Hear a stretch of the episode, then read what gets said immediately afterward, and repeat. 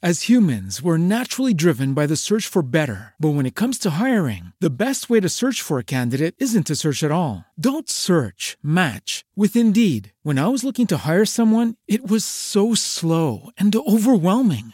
I wish I had used Indeed. If you need to hire, you need Indeed. Indeed is your matching and hiring platform with over 350 million global monthly visitors, according to Indeed data, and a matching engine that helps you find quality candidates fast. Ditch the busy work. Use Indeed for scheduling, screening, and messaging so you can connect with candidates faster. And Indeed doesn't just help you hire faster. 93% of employers agree Indeed delivers the highest quality matches compared to other job sites, according to a recent Indeed survey. And listeners of this show will get a $75 sponsored job credit to get your jobs more visibility at Indeed.com slash podcast. That's Indeed.com slash podcast. Terms and conditions apply.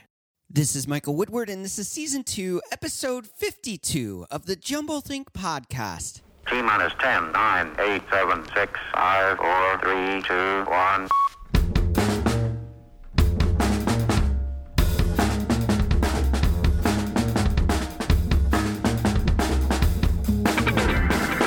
Welcome to the Jumble Think podcast, a podcast focused on telling the stories of dreamers, makers, innovators, and influencers. Along the way, we'll give you some tips and ideas of how you can chase your own big ideas and dreams and change the world around you. Our guest on today's episode is Chad Fry. More about Chad in a moment. On our next episode, our guest is Jarl Jensen. Now let's jump into today's episode with Chad Fry. Hey there, welcome to the Jumble Think podcast. My name is Michael Woodward. I am your host, and we have an incredible episode lined up for you today.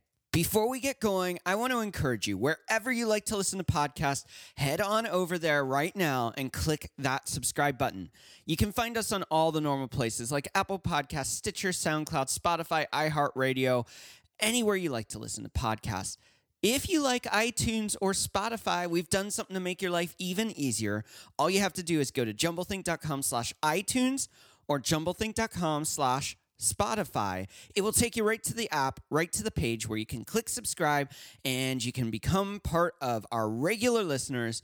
It'd mean the world to us if you do that. So head on over, click that subscribe button, and never miss an episode of the Jumble Think podcast. Now let's take a moment and learn about today's guest, Chad Fry. Our guest today is Chad Fry. I'm super excited to have him on the podcast. Chad, thanks for coming over and being on the podcast. Thanks so much, Michael. We are going to dive into what you're you're doing and how it impacts community, but first we want to learn a little bit about you. So tell us your business name and your role at the business and then at the larger sense what your business does. Sure. Okay, so my business name is Partnership Planners LLC. At least that's the legal parent company. But because we're a software company, we kind of operate under the radar, and most people would know our social enterprise effort, which is called the Foundry Makerspace. And that's really more of a public kind of engagement with local schools where we're trying to put tech into schools. So that's just a little bit of background about the company. Um, Partnership Planners is really a project management tool that I started when I was at a college here locally called Messiah College when I was working with uh, community partners, and we really didn't have a way to receive really well their requests Yeah. with what students were interested in doing and what faculty were trying to do with their courses. So we kind of built this thing from the ground up, and then I realized, hey, this could have some other applications. And I asserted my intellectual property rights and got them Okay. and then uh, started the company. And uh, probably our biggest client right now is the United Way. Okay. All right. Very cool. Now, you mentioned that you have multiple facets to this. You've got the software end, and uh, I'm, I'm assuming that's web and that kind of thing, or is it beyond that? Well, this is a lot of database backend stuff. So Oh, okay. this is really a form creator. Yeah. So what we're actually doing is trying to create an easy way for people to receive a lot of data. Okay. Walk it through somewhat of a logic model. Yeah. As they're planning projects. And then get people to sign up for those projects and, uh, and actually engage people in them and monitor that. So we're looking at impact indicators. This is a kind of a one-stop shop for a project manager Okay. who's trying to do community engagement. Oh wow, wow, that's sounds much more complex than what I originally thought when I was reading uh, what you do and everything like that. So that's super cool.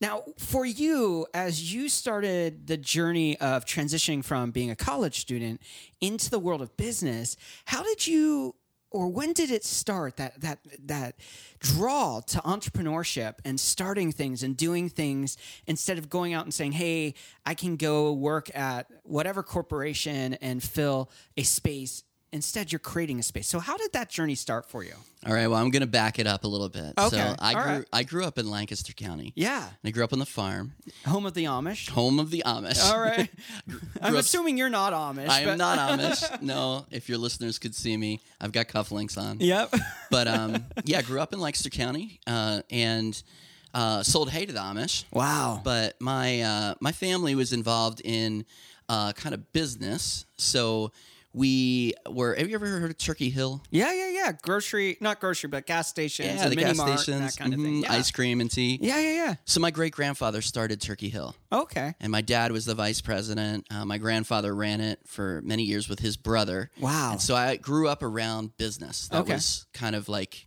you know, my background and uh, loved it. Okay. Actually, always thought I wanted to grow up and take over the, the family business.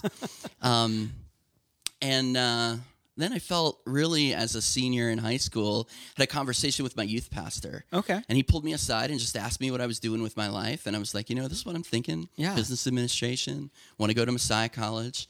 And he he had a long conversation with me and basically said that he saw gifts in me um, related to ministry. Okay. And then honestly, within the next two weeks, unrelated conversations, people started talking about ministry. Wow. And really got me thinking, is this a coincidence? Is what's going on here? So I actually went to school kind of with a business fallback as a minor, was what I was thinking. Okay. But I was Christian education. That's what I declared and wanted to be a youth pastor. Wow. So for four years at Messiah, um, I was in the biblical religious studies department. I'm a humanities product Okay. and loved what I was doing. I was also the youth pastor at Dillsburg Brethren in Christ Church. All right. And uh, I really came to love people and came to love the connections with people and and how people make meaning. Okay. That was really, really important to me. Yeah. So, fast forward after my work in the church, uh, after I graduated, I was about four years doing ministry and church work. Okay. And then I came back to Messiah as a residence director. Do you know, do you know what a residence Yeah, director they, is? they manage the the spaces in which people live. Yeah. Maybe a specific building or floor or whatever. Yeah, it's kind of like a live-in pastor, sort Okay. of. Yeah. Uh, slash disciplinarian slash everything else. Um, but it was great. I loved it. I did it for four years. Okay. And then I worked and pivoted to development, where I was managing a grant on vocation that was through the Lilly Foundation. Okay. It was a $2 million grant. Wow. And we were exploring what vocation meant for Christian institutions, Okay. faith based institutions. Yeah. Uh, the Lilly Endowment gave out uh, $2 million to 88 schools across the country. Oh wow. So we were part of this great cohort, and I really loved it. But you can't engage in something like that and not start to ask questions about your own vocation. Yeah. So I started to wonder, you know, why am I still in high, Christian higher ed? and uh, landed on I, I'm there because I, I want to serve God and I want to serve people. That's so cool. And I think the purpose of education is to serve. So I uh, was privileged enough to be able to apply for the position of the director of the Center for Service Learning, Okay. and I got it. And I worked there for 10 years directing that center. Wow. Um, and it was through that that I was building partnerships on behalf of the institution. Okay. And uh, that's where partnership planners came from, you know, trying to solve a problem in our own workflow. Yeah. Uh, towards the end of my stint at Messiah, I was involved in a federal initiative Okay. uh, through the Obama administration Yeah. Yeah. called uh, Together for Tomorrow. All right. And the purpose of that was to figure out how institutions of faith can come alongside struggling public schools Wow. and support student achievement. Yeah. Yeah. So, So- important. I love that. Yeah. And really got, I took a deep, deep dive into public education in Harrisburg and started to feel called to build capacity in the school. And while I love the college, there was a lot of great things going on there. And Right. I felt like it was time for me to move move into capacity building work. So honestly, like the the pivot out of higher education was one of a continuation of a calling Okay. to serve. Yeah. And it just started to use the technology and the database infrastructure to support capacity building initiatives outside the college in the community. Um, and then doing more intentional work in schools, which is where we started the, the Foundry Makerspace. That's really cool. So you've gone through several seasons of life in which you're going, for right now, I'm a youth pastor. And then you go in and you're like, now I'm kind of like a campus pastor. You're, you're on the campus. And then you transition into the place of business and how things flow and getting into the community, which is just an extension of ministry. And now you're doing it at a larger level where, where you're combining uh, what's happening at the local level in schools with business. We're going to dive into all of that in a little bit uh, in segment two. So we're definitely going to come back to that. But it sounds like for you, this journey has been one of unexpected turns and where you're thinking you're going one direction and now you're going a different one throughout that entire history, throughout that entire time, and all of those seasons, maybe can you tell us one story where you just look and you go, "Ah, I find significance in what I'm doing and and seeing the impact that I'm making, uh, either at a business level or an education level, or even in the life of youth." Yeah. So, I mean, anytime that light bulb goes on for somebody and a connection is made or they make connections Yeah. with something, that really fires me up. So, for instance, um, I taught a little bit when I was at Messiah. Okay. and I had a student in my class. Yeah. And she was really struggling with um, some of the real difficulties overseas, uh, particularly in sub-Saharan Africa, and the poverty and uh, famines that were that were plaguing many Yeah. many communities. Yeah. And she felt like she wanted to drop out of school. And you know, we talked about that. You know, the sense of she really she really was struggling with this urgency of uh, suffering. Okay. in the world Yeah. and trying to make sense of like, well, why am I here learning about theory and learning about power and learning about these, you know, kind of abstract things? I really feel called to serve directly. And uh, she was of a particular theological tradition that was more, um, uh, I'd say, Pentecostal Okay. and uh, so she really understood terms like the Holy Spirit Yeah. and the devil um, and things like that. Okay. And so in her conversations with me, you know, I just looked her in the eye and I said, um, "Did it ever occur to you that maybe the devil's trying to cut your head off?" Okay. And she's like, "No, what do you mean by that?" And I said, "Well, really, um, quite frankly, if uh, if you can separate your head and your heart and your hands, then you're really disempowered and disembodied. Okay. Um, and part of what I think education is doing is trying to put those things back together again. Okay. So we need to use our head, we need to use our theory, we need to use our hands, and we need to be guided by our heart. But those Yeah. things need to be connected. And when we make those connections and when we understand why there is, you know, the geopolitical forces that are at work that cause poverty, Yeah. um, when we when we can understand the issues with aid and international development work, then we can really start to move the needle on some of the the biggest questions and issues we face. But um, we can't do that without uh, real serious reflection of connecting our head, hands, and hearts. Okay. And so when I see that happening in ministry, when I see that happening in service, and when I see that happening in schools where kids are particularly through project-based learning, you know, they're they're they're making something and all of a sudden they have this sense of like fulfillment, like I did that, I made that. Um, I can see their their like the lights coming on and they just there's an empowerment that goes on there. Yeah. Yeah. So yeah, those those are the things that really get me up in the morning. It's that sense of making connections and aha moments. Wow, that's powerful. As you're doing that, you are impacting many people around you at different levels. In those moments where you're in what you're doing, it's so easy to be distracted by the everyday things. How how do you take those times where you can really see the need, see the conversation that should happen, and make sure that it happens when you're talking to a student or a business leader or a, a community leader?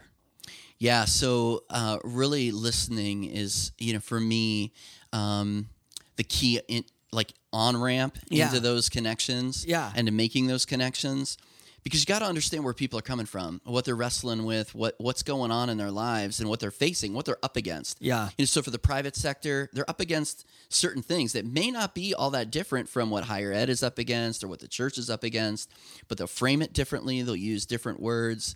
They're in different communities of practices Right, and right. contexts. Right. They have their So- own lingo. That's They exactly right. Way talking and, That's right. and communicating to That's each other. That's exactly right. Okay. So um, when you listen and you can kind of distill, like, hey, this person's speaking this language. Right. Like my student was speaking some of what they call Christianese. Yeah, yeah, yeah. Um, you know, when I can pick up on that and I can use that language to to make the connection, right. Uh, then that that's powerful. Right. Uh, but if you flip flip the script and think about like social enterprise and, and social entrepreneurial work and impact indicators and how people are making the connections through big data and and how you're moving the needle on all, you know all those catchphrase kind of Right, things. right. Um, then you know sometimes people can really feel as though one they're heard and understood Yeah.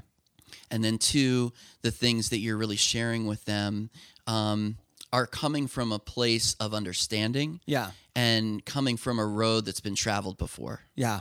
Okay, so we're going to pivot here, and and we've got two more questions for this segment, and I want to make sure we we cover them because they're they're really significant. The first question is, what is one challenge you're currently working to overcome in your own business, whether that's partnership planners or Foundry Makerspace or even the community engagement uh, liaison work at Messiah? What's one of the challenges you're having? Yeah so they're legion the challenges are legion Which means many. Um, yeah, For those who might not know that lingo there. many many um, but uh, you know I just it just give you a technical challenge at Okay. the moment okay yeah. uh, one of the big technical challenges is how people use technology Yeah. is very very different than how people design technology Okay. So the the they call it UI, user interface. Uh, and right now, what we're trying to do is people use partnership planners and the software in a number of different contexts, often in ways that it wasn't actually intended to be used. Okay. And so the language in partnership planners uh, to help people through it sometimes just doesn't make sense. Right. So it's not easy to kind of address the the multiple ways that people are trying to uh, work on project management, um, but we're trying to do the best we can and trying to really understand and find language that crosses uh, lots of different contexts. Yeah. Um, and we're trying to do that by more visual things like icons and things that are maybe not text based Yeah. when you start to get international and you're working with folks that don't speak English, like that's another whole dimension of Right. complexity. Yeah. But um, user interface is a, is a big one. I think I think the other one from a more like uh, just a psychological or social challenge Okay. is in the schools really understanding how systems work Okay. and the kind of things that systems produce.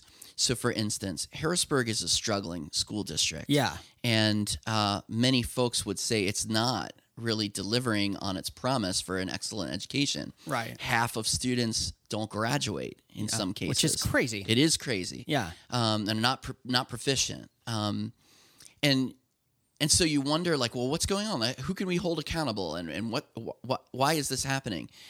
But when you really take the deep dive in, you start to see there's multiple layers to Yeah. something as complex as public education. There's not one person that's responsible. they there's there's a whole um, metrics of um, communication challenges and uh, clarifying who's responsible, who's accountable, who needs to be consulted, and who needs to be informed about different you know issues or programs or initiatives. Uh, that is a big one. So communication is huge across a very complex organization Yeah. where roles are not often clear. Okay. Okay. Love that. And there's a lot to dive into more there. We're going to do that in a moment. What is the next big goal you have for your business or for the things you're working on? What what is that thing that you're just seeing hanging out in front of you and you're just going, I got to get there. What is that? Yeah. So right now, what's really energizing me is this idea of a regional STEAM ecosystem. Okay. So when I say STEAM, many many of your listeners would know about STEM, Right. Science, tech, engineering, and math. Yeah. STEAM is with the arts. Yes. And the arts kind of hold all that stuff together. Yeah. So, what we're looking at is how in the greater capital region can we pull together a cross sector partnership Yeah. Using this model called collective impact Yeah. to move um, particular indicators that we want to see in the capital region forward. Yeah. And we need to use people from government, from from faith communities, from nonprofits, from business communities, uh, from media, Yeah. museums, libraries, higher education, K to 12, the whole nine yards. So we we uh, putting them in a room, talking to them, uh, getting you know kind of throwing throwing some things up against the wall. Maybe we'll talk about it a little later. Yeah. Um, you know this idea of a maker manifesto. Right. But um, yeah, there's there's there's a vision that I'm throwing out there, and I'm trying to see if it lands with people. Right. So so good. And just to clarify something for those who are listening, when when we're talking about Capital Region and Harrisburg, we're talking about Harrisburg, Pennsylvania, in the Capital Region. That uh, what is it? Tri County area, Cumberland, York, uh, Dauphin, that whole space there. Yeah, yeah, yeah. That's that's a good point. I think there's another Harrisburg in the United States. Yeah. and uh, we apparently a while back they had like a hurricane or a tornado come through, so the Harrisburgs pulled together and we were like sister cities there for a little bit. But Super cool. We'll be right back with Chad Fry and get more into this topic of maker spaces and social entrepreneurship, education, and changing our communities. It's going to be a lot of fun. We'll be right back.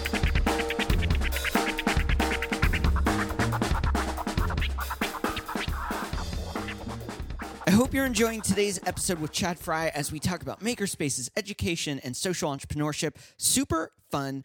If you're loving today's episode, I have a couple other episodes of the Jumble Think podcast that you may want to check out.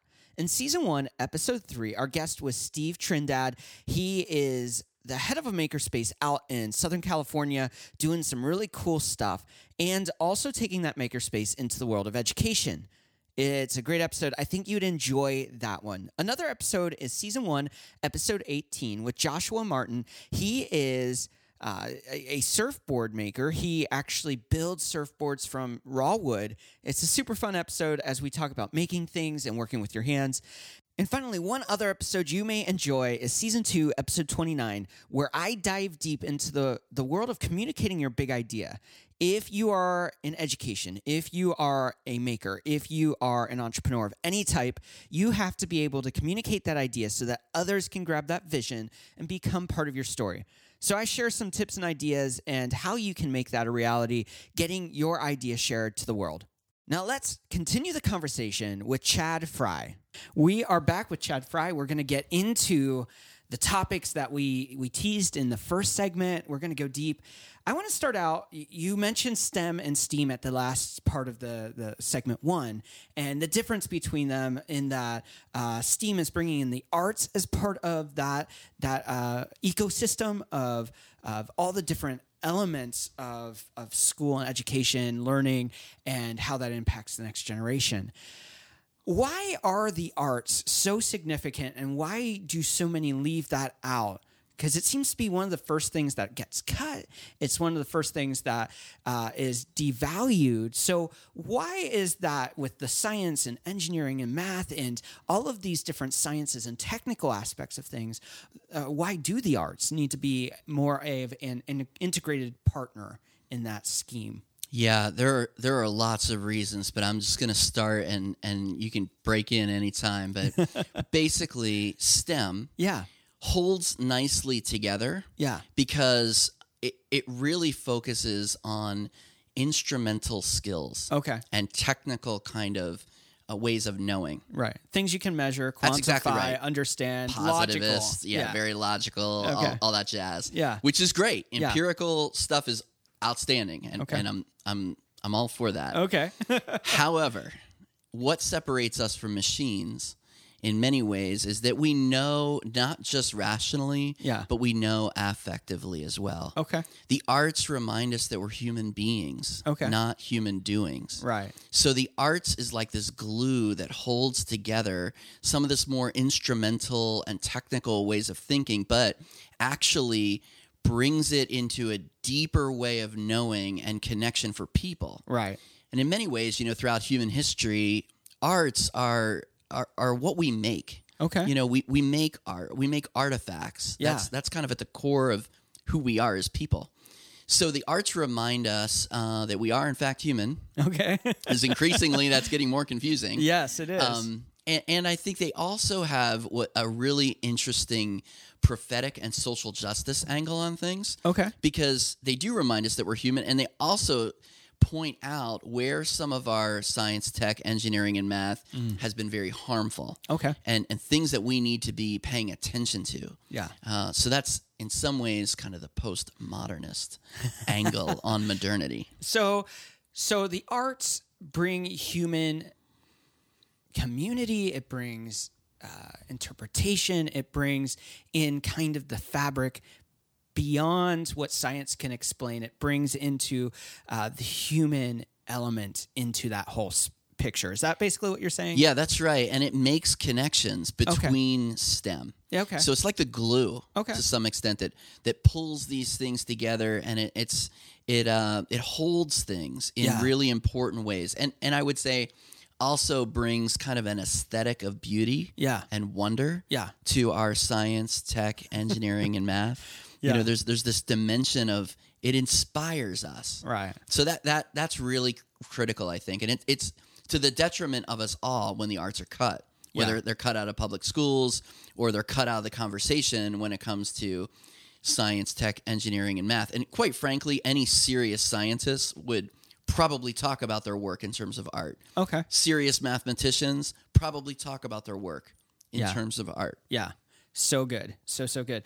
I want to broaden this conversation a little bit further. Uh, STEM and STEAM both are uh, tools that are being used in uh, K t- through 12, right? And so often we have been in this season, and I think it's culturally from the top down, from government, from business, where we're looking for the easy blame or the easy solution and many of the issues that we're facing, especially in uh, K through uh, K twelve, uh, is uh, not something that's easy to answer. And instead of blaming or trying to look for the the simple solution, we need to be seeing and solving problems. How can we stop? Being in a, a system in which we're focused on the blame game or incorporating bias so much and having to be right, step past that and say, hey guys, there's a bigger problem, and together we can make a change here. Yes. So I think that's a critical question, and that sense of stepping back uh, to look at some of the bigger things that are going on. Yeah. It would do us all really well, especially when we have these conversations about budgets Right. and all that jazz. Yeah. Um, so I, I, I really do think that, f- first of all, we know a lot about education. Okay. We know a lot about how people learn. Okay. And so for just just case in point, we know when you increase class sizes, it's damaging to edu- the, the teacher student ratio. Right. The the lower that ratio is, the better the interaction, the better attention. Well, that costs money. Yeah. Yeah. So, I mean, when we start thinking about how we have set up education, particularly public education, on an economy of scale, Mm-hmm. we, we right away can start to see hang on a second, there's some things that might not be working here. Yeah. Um, Cardinal Newman, way, way back in the day, said about universities uh, that they're not foundries or mints. Basically, they're not kicking out widgets. You know, Okay. we're not we're not making machines Yeah, yeah, yeah. out of these students. Yeah. We're, we're human beings, and that means human beings typically don't fit into systems super great. Right. So we, we we can't systematize this away. right. It's formulaic solutionist thinking. Yeah. Which honestly the business community is like really known for. Yeah. Hey, problem solved. Yeah. We'll figure this out. Well, when you're talking about people, uh, this is a totally different like uh, challenge. And and education, uh, we do know a lot about how people learn, but we, we really need to think and go back to those experts Yeah.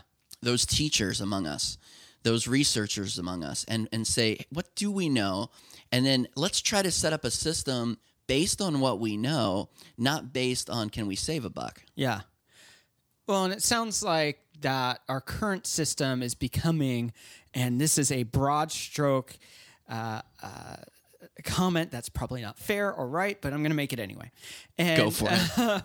you know, we all hear about the cattle farms where it's like a billion cows sitting in a pasture, uh, being fed uh, processed grains and that kind of thing, instead of having the space to roam and that kind of thing.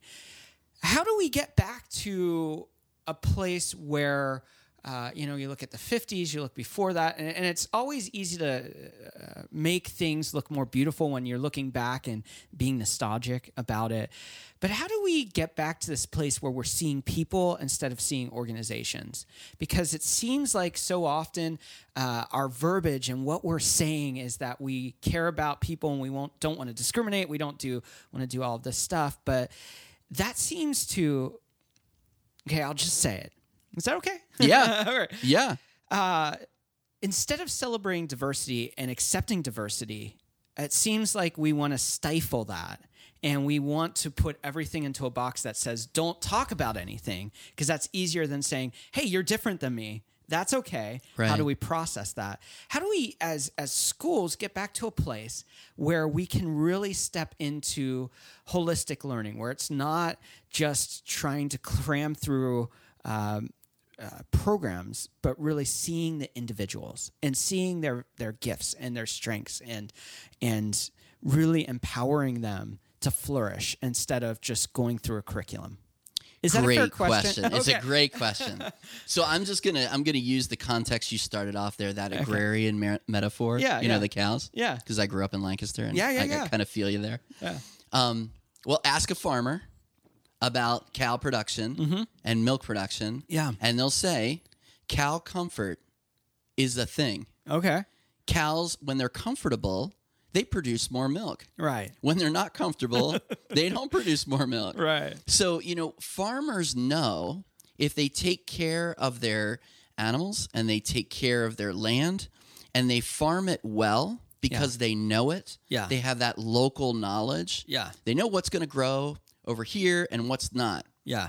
So they've got that kind of deep local affection for their place and their understanding mm-hmm. that all of us would do really well to talk to our farmers about. and in the same way, farmers will be the first people to say diversity is an essential good. Okay. You can't have life without diversity. Yeah. Diversity is, by definition, a good thing and a necessary thing for life. Okay. Now, take those two things and extrapolate them onto public schools. Talk to a local teacher Yeah. and ask them what makes a student comfortable? Okay. What makes a student feel safe? If kids don't feel comfortable and they don't feel safe, they can't learn. Right. If they're not if they're not fed, if they're not getting the right kind of food they need, especially in their very early years, even neonatal, their minds, their brains are not going to develop in the way they need to develop. Right. But we know this. Yeah. Our teachers know this. Our, our human development and family studies folks know this. Um, th- this is not new. Right. Yet we don't we don't ask the experts often about what we know about good education, and similarly about diversity. Yeah. I'm a big believer in public education because I'm a big believer in diversity. Okay. And I think we need it. Yeah. Um, other systems have not yet proven that they are capable at a scale Yeah. to incorporate folks from all sectors of life, Okay. all races, Yeah. all ages, all classes. Why? Because we tend, those things tend to divide us. Yeah. And when education is built around where we live, if where we lived and where we continue to, you know, grow and, and raise our kids, Right. if those areas are separated out because of systems, then our schools are products of that. Yeah. We're, we're no different. yeah. So are our churches. So are all of our business institutions. And, and we just have to start to back up and ask ourselves, hmm, why do we all look the same? Why, why, why are we not attracting new people? Well, maybe it's because you're a product of your place and you never really thought about it. Yeah, so so good. Let's broaden this a little bit. Uh, talk about the social social responsibility of, of entrepreneurs and businesses because I think so often it's easy to say that's their problem or that's their fault, and not realize that, especially in education, especially in community, it takes everyone. And you know there are those people in government that say uh, businesses should have a voice of an individual, and there are people who say businesses should uh, not have an opinion, just do your job and you know shut up. But it really seems like the the the corporate world, and especially especially the entrepreneurial level, should be having more input and more uh, investment into future generations and into these schools. So, how do entrepreneurs specifically play into education and being part of that narrative that that really helps students understand the potential that they could reach? That's a great question. Um, I think by definition, entrepreneurs think outside the box. Right. You know, so like the, one of the great strengths that entrepreneurs bring to the table is that they have this knack for not getting caught in their their systems. Mm. You know, like they, they, they're they're pushing outside of that in really unique ways. So whether it's business or whether it's education, entrepreneurs can think differently about things and Right. can reorder relationships. They can make connections where other people haven't made those connections. Okay. And I think that's critical to thinking about how the business community and the schools need each other. Yeah. Because they really do need each other. Yeah. Yeah. And so often we're saying, you know, let's segment these sectors. Government shouldn't be in, you know, involved in this and and education shouldn't be involved in this and business shouldn't be involved in this. What is going what is it going to take to begin to you know, just the, the image I get in my mind is at the end of the Cold War, War, and there's the wall in Germany, and Reagan's like, tear down this wall. And then the people, there's this tipping point in which they, you know, the government's ripping down the wall, the people are ripping down the wall, everyone's involved in tearing down the wall that divides, and they see a new freedom there. Hmm. So how do we begin to chisel away at that wall at the individual level, at the, the entrepreneurial level, at the educational level, at, at all of these? How do we as individuals really say enough's enough? Let's move forward. Let's break this barrier and start seeing real change in these spaces to bring hope, specifically to some of these urban settings where they don't have the resources, they don't have uh, the, the the caring hand or whatever it is that is unique to that environment uh, for each individual community. How do we break down that wall and start really seeing uh, sustainable change?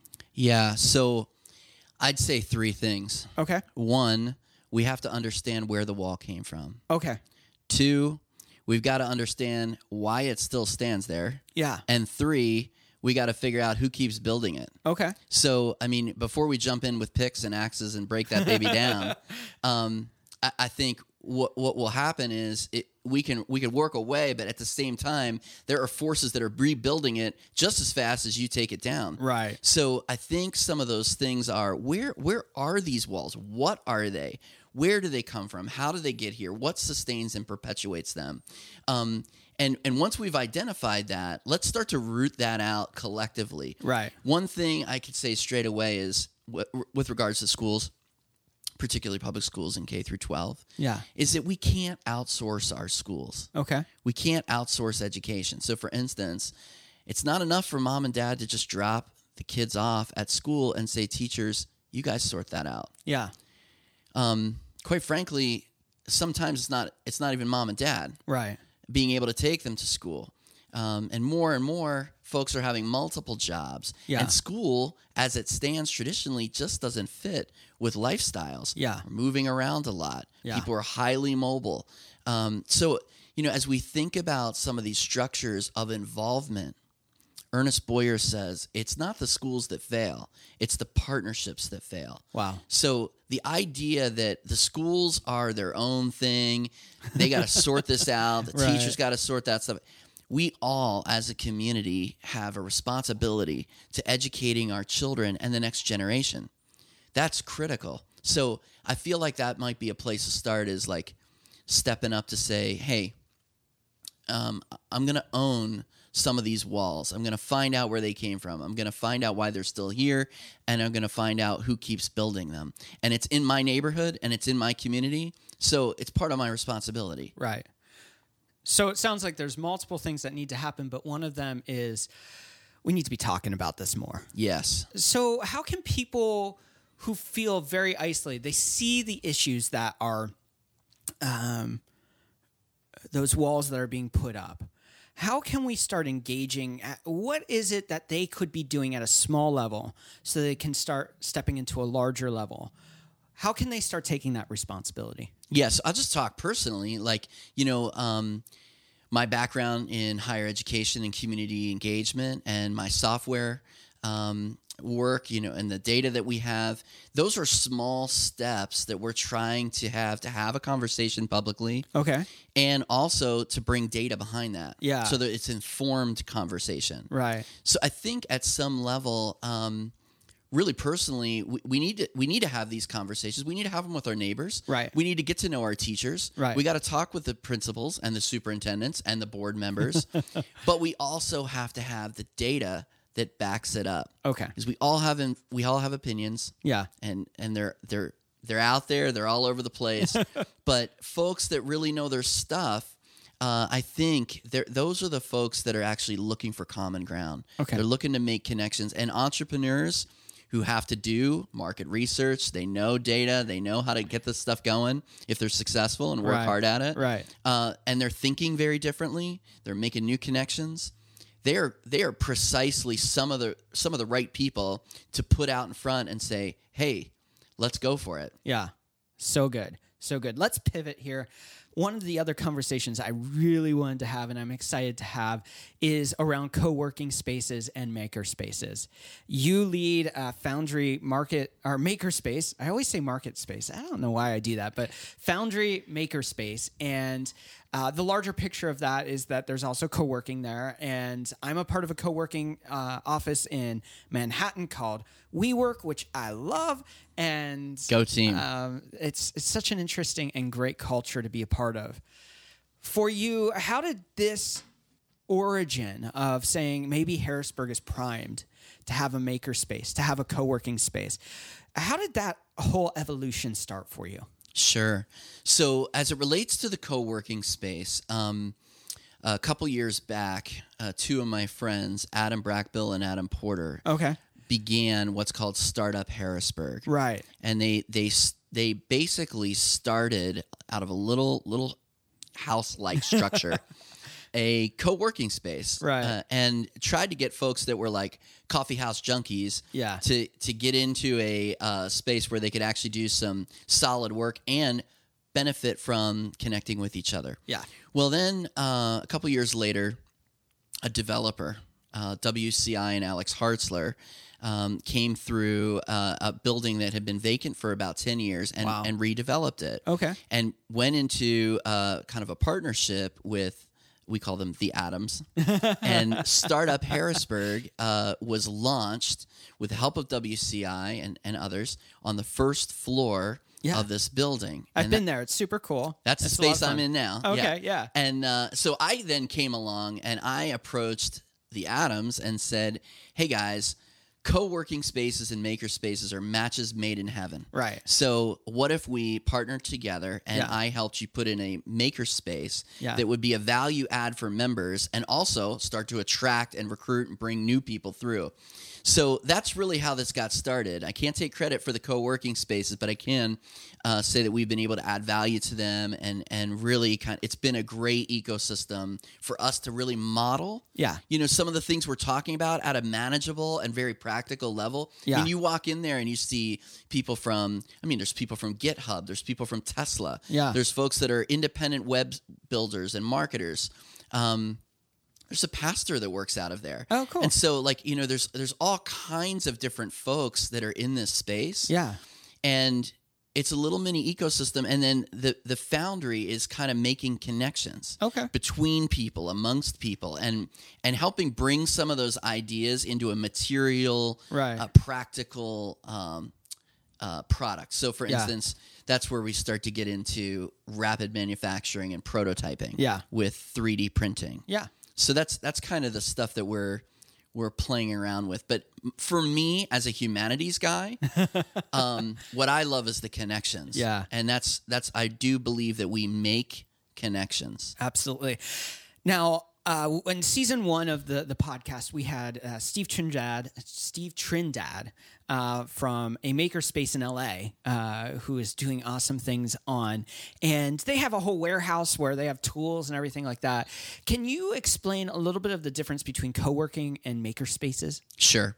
So co-working spaces are, you know, as the name implies, a place where you can go uh, if you're working remotely or you happen to be in a city and find a spot you can work out of and Right. work with other people. Okay. um, co-working spaces that are intentionally in their desi- like in, designed that way would often facilitate programming Yeah. you know that actually works to connect people Okay. but it could just be simple as you get a day pass you go in you sit down you work away um, now maker spaces are a little different Right. maker spaces is where you're actually making something Yeah. um, or you're learning how to make something So there's an educational dimension to maker spaces. We bring some of that programming to a co-working space. like Right. add the kind of things that connect people together around making.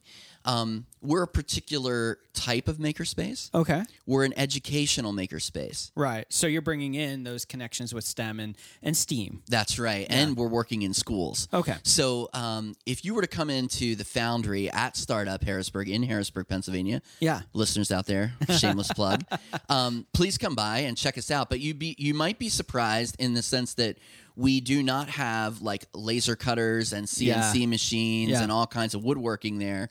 Because uh, the kind of technology we're using is in a public co-working space. Yeah. it's quiet. Yeah. It's scanning. It's 3D printing. It's virtual reality.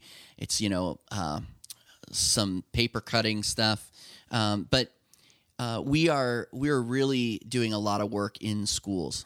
You also had a end of May, early June, I think, a big event that happened in Harrisburg. Tell us about that. We did. Yeah. It was called Maker Shift. Yes, which is super cool. Yeah. So Maker Shift, um, if if folks are familiar with the Maker movement, Right. they may have heard of Maker Faires and Okay. Make Magazine and the Maker Yeah. Faire kind of trademark. That's Yeah. a proprietary uh, thing. Uh, has hit big cities and really shows off and celebrates makers. Here locally, we wanted to do something that was specific around highlighting and celebrating makers, but changing and shifting the public conversation around STEM and STEAM. Okay.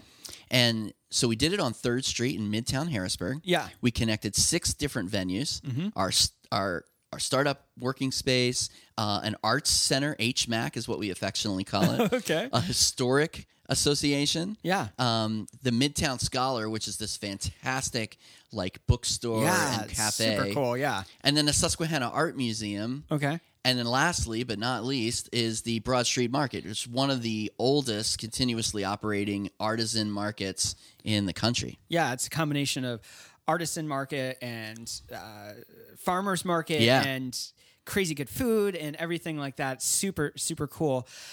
How are entrepreneurs really getting involved, whether it's through maker spaces in Harrisburg, through the co working space?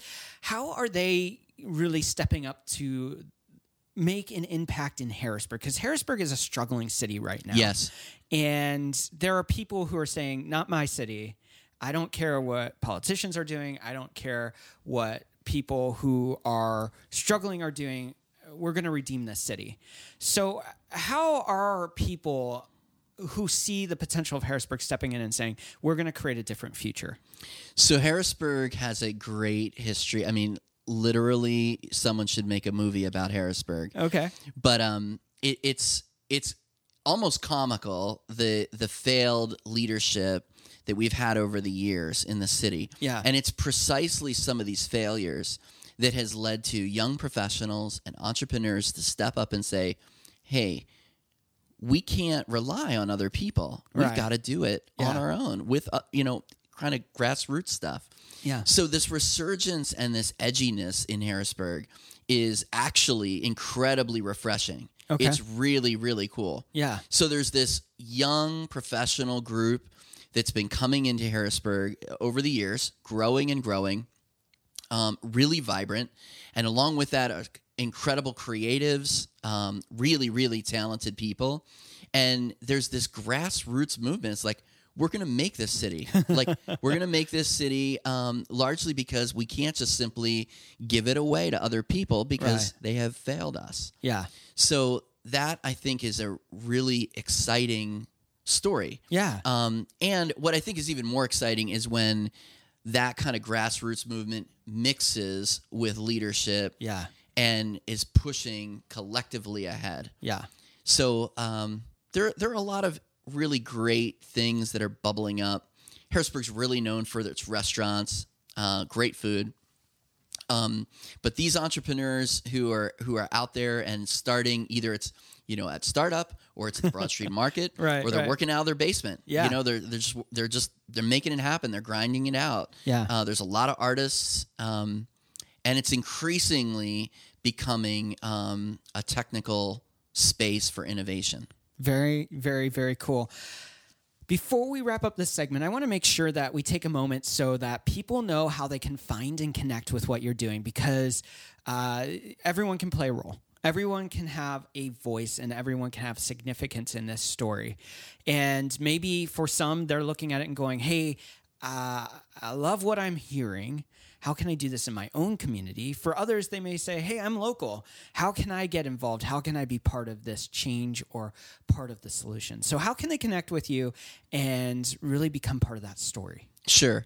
Well, there's a lot of ways you can connect. Um, one is just come and visit us. You know, so if you're local, just come down to Midtown Harrisburg. Yeah. we're on Third Street, and uh, we're in the startup building, 922 North Third. But uh, if you're a little further away and uh, you want to virtually make a connection, there's a couple. There's there's three ways to do that. Number one, I would really encourage you to check out our MakerShift website. That's Okay. www.makershift.io. And on that website, you're going to see a it's an initiative, a project um, like that, you know, that fair, that Yeah. celebration. Yeah. Uh, but this is moving now to a, a regional ecosystem. Okay. And check out the Maker Manifesto. Uh, scroll down a little bit, you'll see the Maker Manifesto. Click on that, and you'll read a vision statement there. And that's like my spaghetti on the wall. Okay. Like that's that's a that's a vision for the greater capital region Yeah. uh, for making. If you like that vision, here's the low hanging fruit. Just sign it. Okay. Uh, so there's a way you can sign it online. You can add your name to the growing list Yeah. of people that are that are signing on to that vision. Yeah. and uh, check us out. Um, then I would also recommend checking out the Foundry. uh, Yeah, yeah. And, and seeing the fellowship program that's there.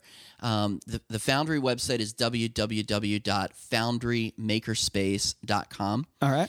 And we have Maker Fellowship opportunities. Okay. Maker Fellows apply and uh, they're um, interviewed. And if uh, you're accepted into the fellowship, you have the opportunity as a professional, whatever we have architects, engineers, artists. You have the opportunity to be placed in a school and to work beside teachers and take that deep dive Wow. into education. So if you're a professional and you're interested in the stuff we've been talking about, but want a real practical way to take a deep dive, we'll get you in and Okay. we'll give you a first, you know, front row seat to some of the real challenges Yeah. and how you can build capacity. So that's Yeah. that's that's another way. Very, very cool. We'll be right back with Chad Fry and our rapid fire questions.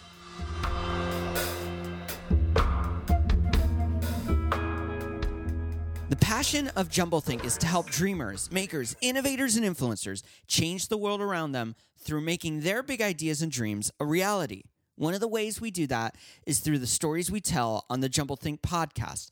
But another way we do that is through the free guides you can download at jumblethink.com slash guide. We currently have two free guides you can go download right now. The first one is Overcoming the Unknown, and the second one is How to Know When You Found Your Dream. All you have to do is swing on over to jumblethink.com slash guide to download your free guides. Now let's jump into rapid fire questions with Chad Fry. We are back with Chad Fry and rapid fire questions. Chad, are you ready? I'm for ready. Rapid fire questions. Bring it. All right. First question is What is one tip you'd give someone with a big idea or dream and they don't know where to start? Find a mentor. So good. So, so good. How can they find one?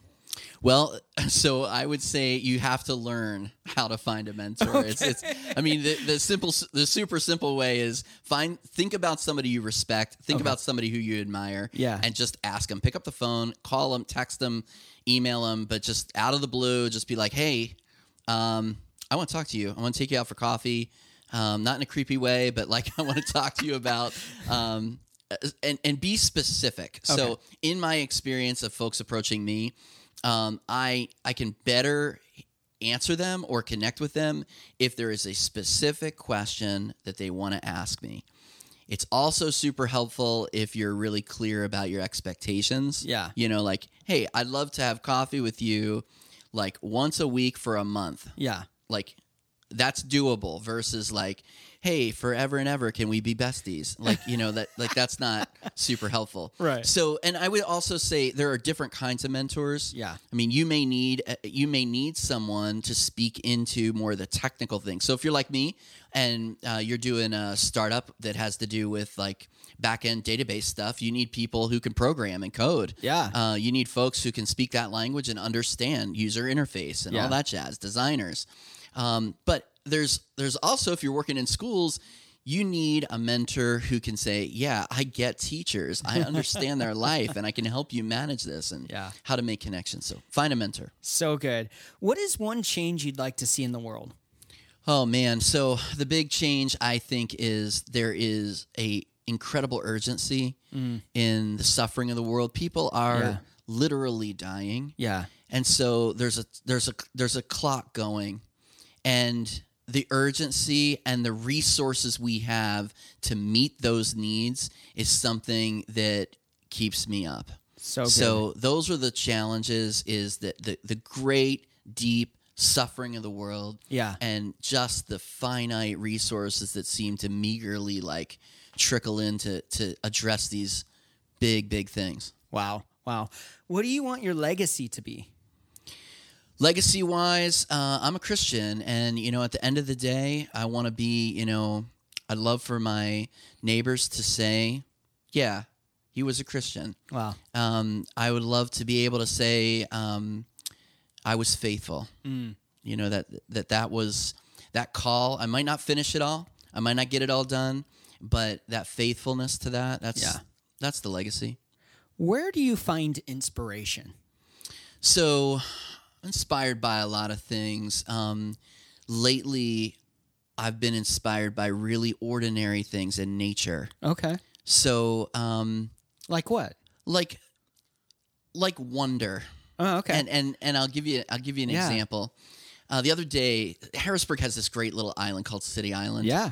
and you can walk around. And as I was walking around, uh, it was a beautiful day out, and I saw this egret fishing Hmm. okay. in the shallows. yeah. It was gorgeous, Yeah. and it was so elegant. And there's people all around me, Yeah. but this thing had found a, a little shallows, a little inlet, a little refuge, and it was just doing its thing, and it was serene. It was incredibly elegant and beautiful, and it was a sense of that was inspiring to me. Wow. You know this this white bodied bird in a dark place, and it was like wow, Wow. it was like super cool to me. That's very cool. What is one book that you think every dreamer or entrepreneur should read and why? So one book that would be a really good one, just one.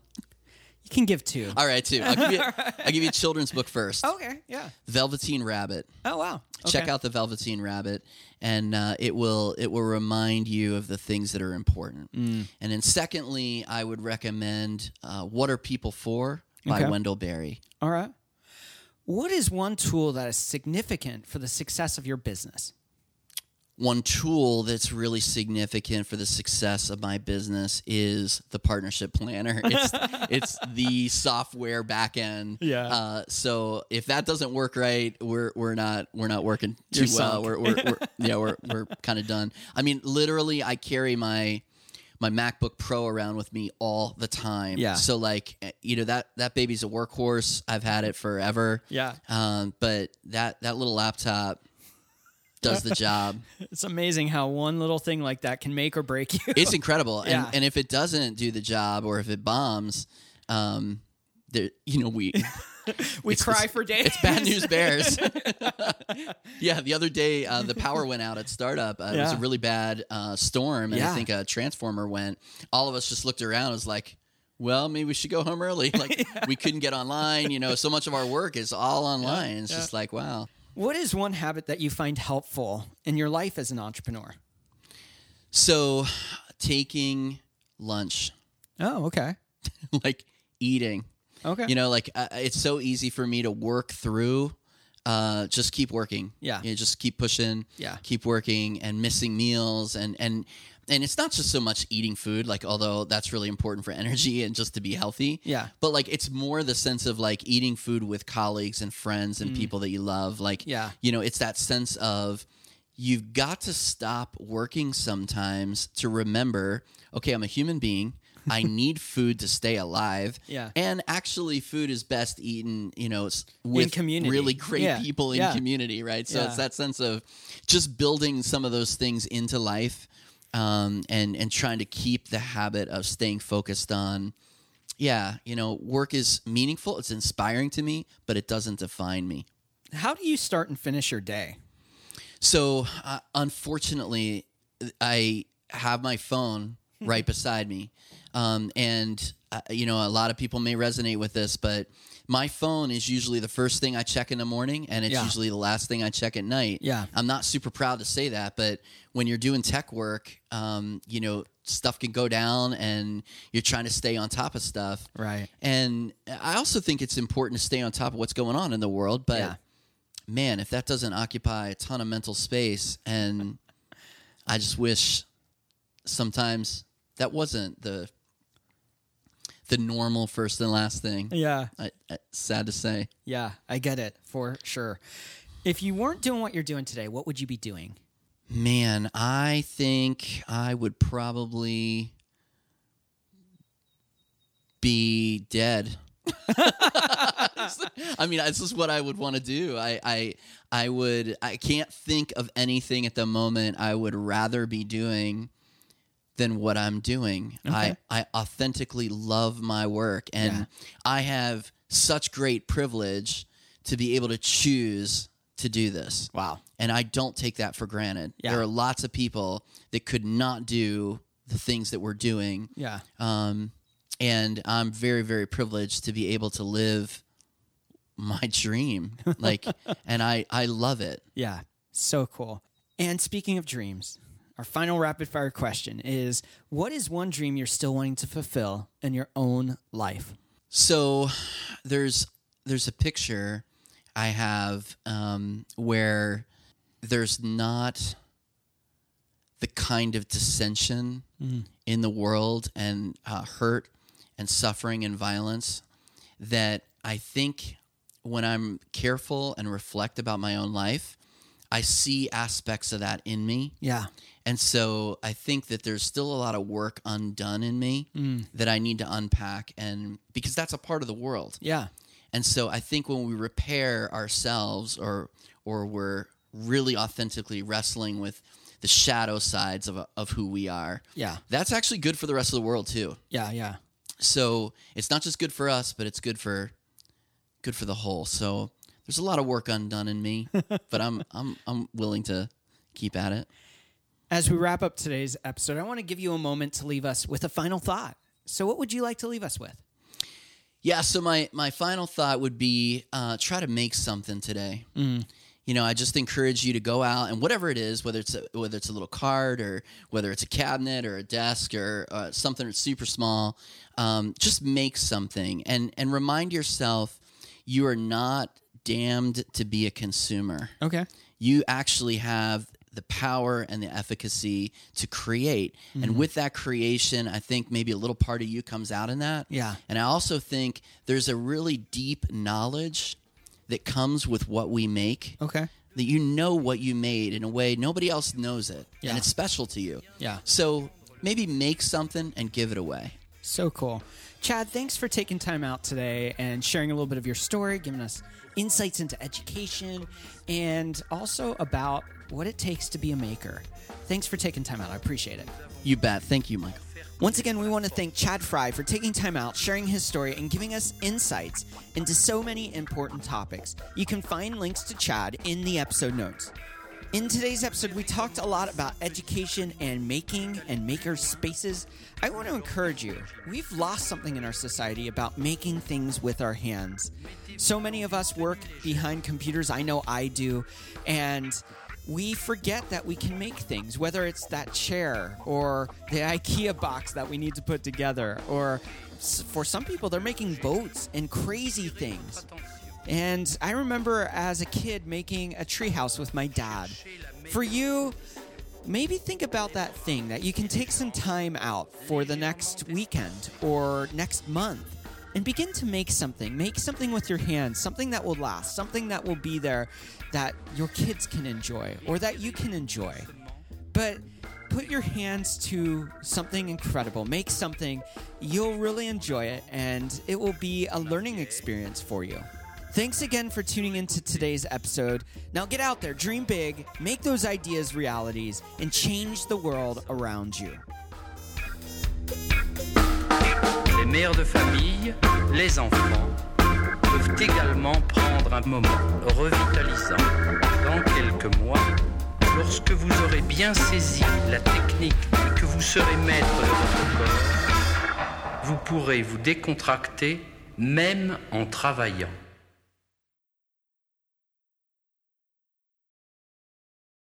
As humans, we're naturally driven by the search for better. But when it comes to hiring, the best way to search for a candidate isn't to search at all. Don't search, match with Indeed. When I was looking to hire someone, it was so slow and overwhelming. I wish I had used Indeed. If you need to hire, you need Indeed. Indeed is your matching and hiring platform with over 350 million global monthly visitors, according to Indeed data, and a matching engine that helps you find quality candidates fast. Ditch the busy work. Use Indeed for scheduling, screening, and messaging so you can connect with candidates faster. And Indeed doesn't just help you hire faster. 93% of employers agree Indeed delivers the highest quality matches compared to other job sites, according to a recent Indeed survey. And listeners of this show will get a $75 sponsored job credit to get your jobs more visibility at Indeed.com slash podcast. That's Indeed.com slash podcast. Terms and conditions apply.